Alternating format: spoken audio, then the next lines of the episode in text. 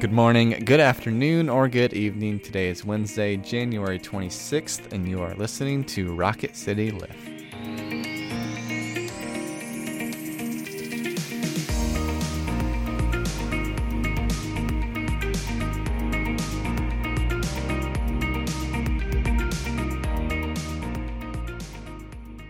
Hello, all. Welcome back to Rocket City Lift. I'm Brett Goodeman. And I'm Tara Bolger. We come to you three times a week and try to bring a bit of a spiritual lift to your day. Today, we are going to be discussing Psalm 139, but before we get to that discussion, let's begin with a prayer. Let us pray. O God Almighty, Father of our Lord Jesus Christ, grant us, we pray, to be grounded and settled in your truth by the coming down of the Holy Spirit into our hearts. That which we know not, reveal. That which is wanting in us, fill up. And that which we know, confirm. And keep us blameless in your service, through the same Jesus Christ our Lord. Amen. Amen. Our scripture comes from Psalm 139, verses 13 through 18. Listen for a word from God. For it was you who formed my inward parts. You knit me together in my mother's womb. I praise you, for I am fearfully and wonderfully made. Wonderful are your works that I know very well. My frame was not hidden from you when I was made in secret, intricately woven in the depths of the earth. Your eyes beheld my unformed substance. In your book were written all the days that were formed for me, when none of them as yet existed. How weighty to me are your thoughts, O God! How vast is the sum of them! I try to count them, they are more than the sand. I come to the end, I am still with you. This is the word of the Lord. Thanks, Thanks be, be, to God. God.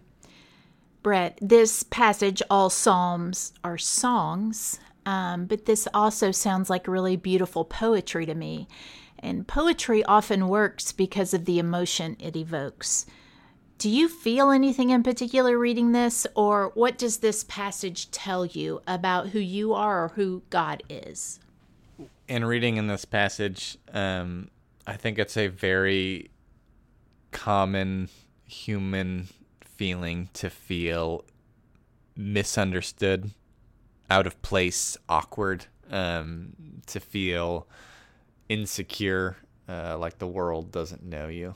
Uh, and when I read this passage, I just feel known, mm-hmm. and not in a in one you know in one sense it's terrifying to be known it's terrified to be seen who you are uh, but i feel this unjudgmental holy loving knownness when I read this passage that moves me to the point of um, comfort. I think, and so I would say that the two emotions that this evokes in me is is knownness, which I don't know if that's a word. It actually. is today. It is today. It works. I know exactly what you mean. Uh, and and deep comfort, mm-hmm. um, because to be known by God uh, is to be known by love. Mm-hmm.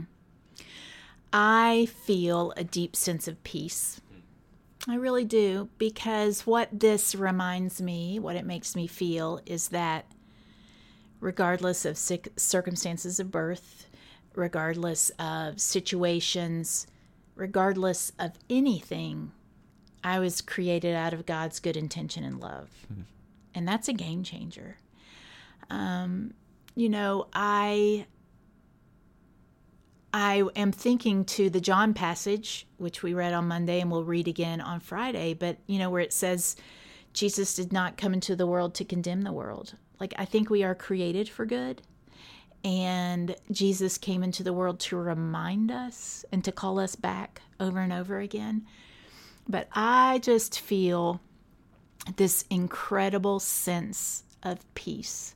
Um, I had to laugh, I'll tell you today, because I was reading this and I thought about the idea that um, just as I'm made, I might just be okay. Hmm. I don't have to do anything, I don't have to hustle.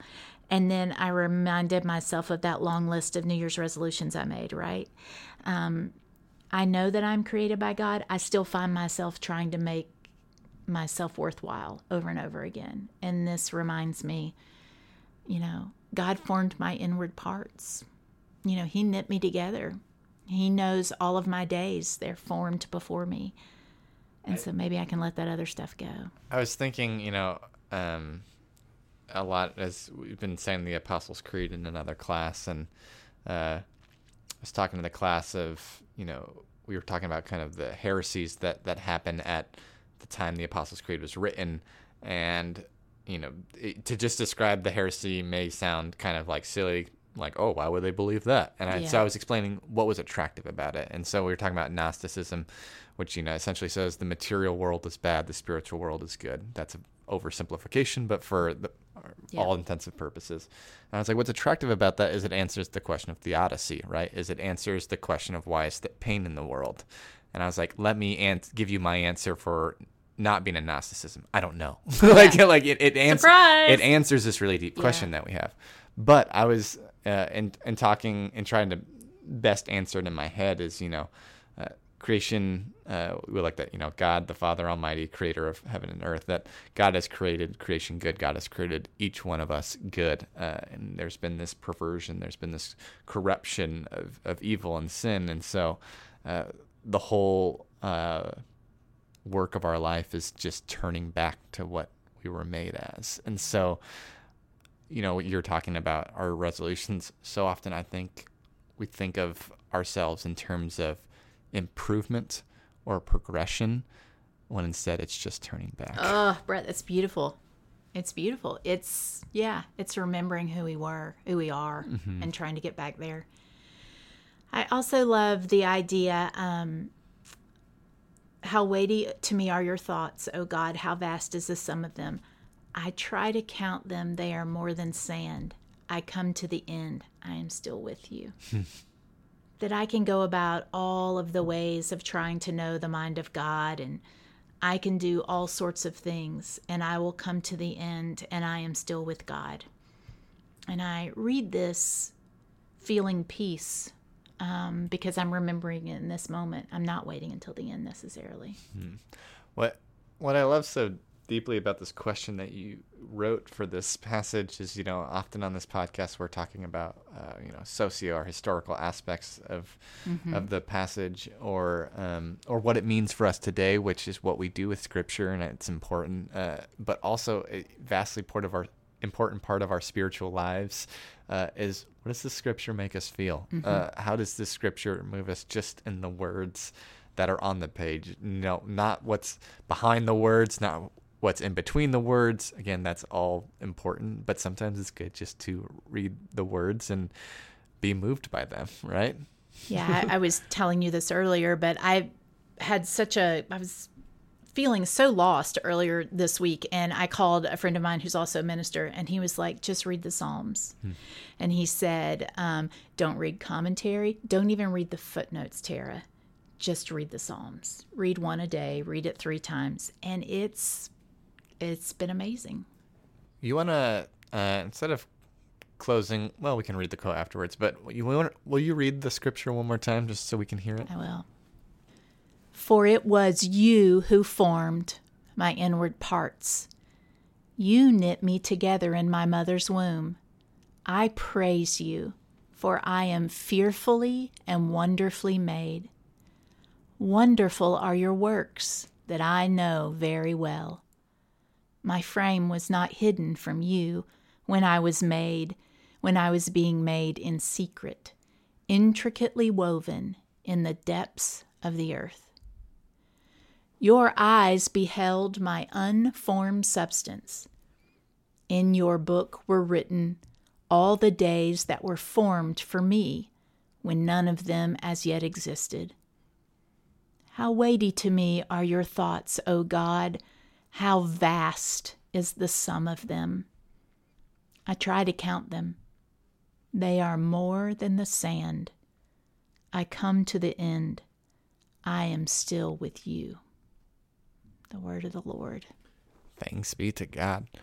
I'm gonna still close with close with the quote because it's really lovely. it's from George Sand. He says, "He who draws noble delights from sentiments of poetry is a true poet. Though he has never written a line in all his life. That means I'm a true poet because it's really my favorite, Brett. Oh, friends, it's so good to be with you today. I hope the peace that I am feeling just from being in Scripture is with you also. But now may the Lord bless you and keep you. May the Lord make his face to shine upon you and be gracious unto you. May God give you grace not to sell yourselves short, grace to risk something big for something good, grace to remember that the world is now too dangerous for anything but truth and too small for anything but love. May God take your minds and think through them. May God take your lips and speak through them. May God take your hands and work through them. May God take your hearts and set them on fire. Amen. Amen.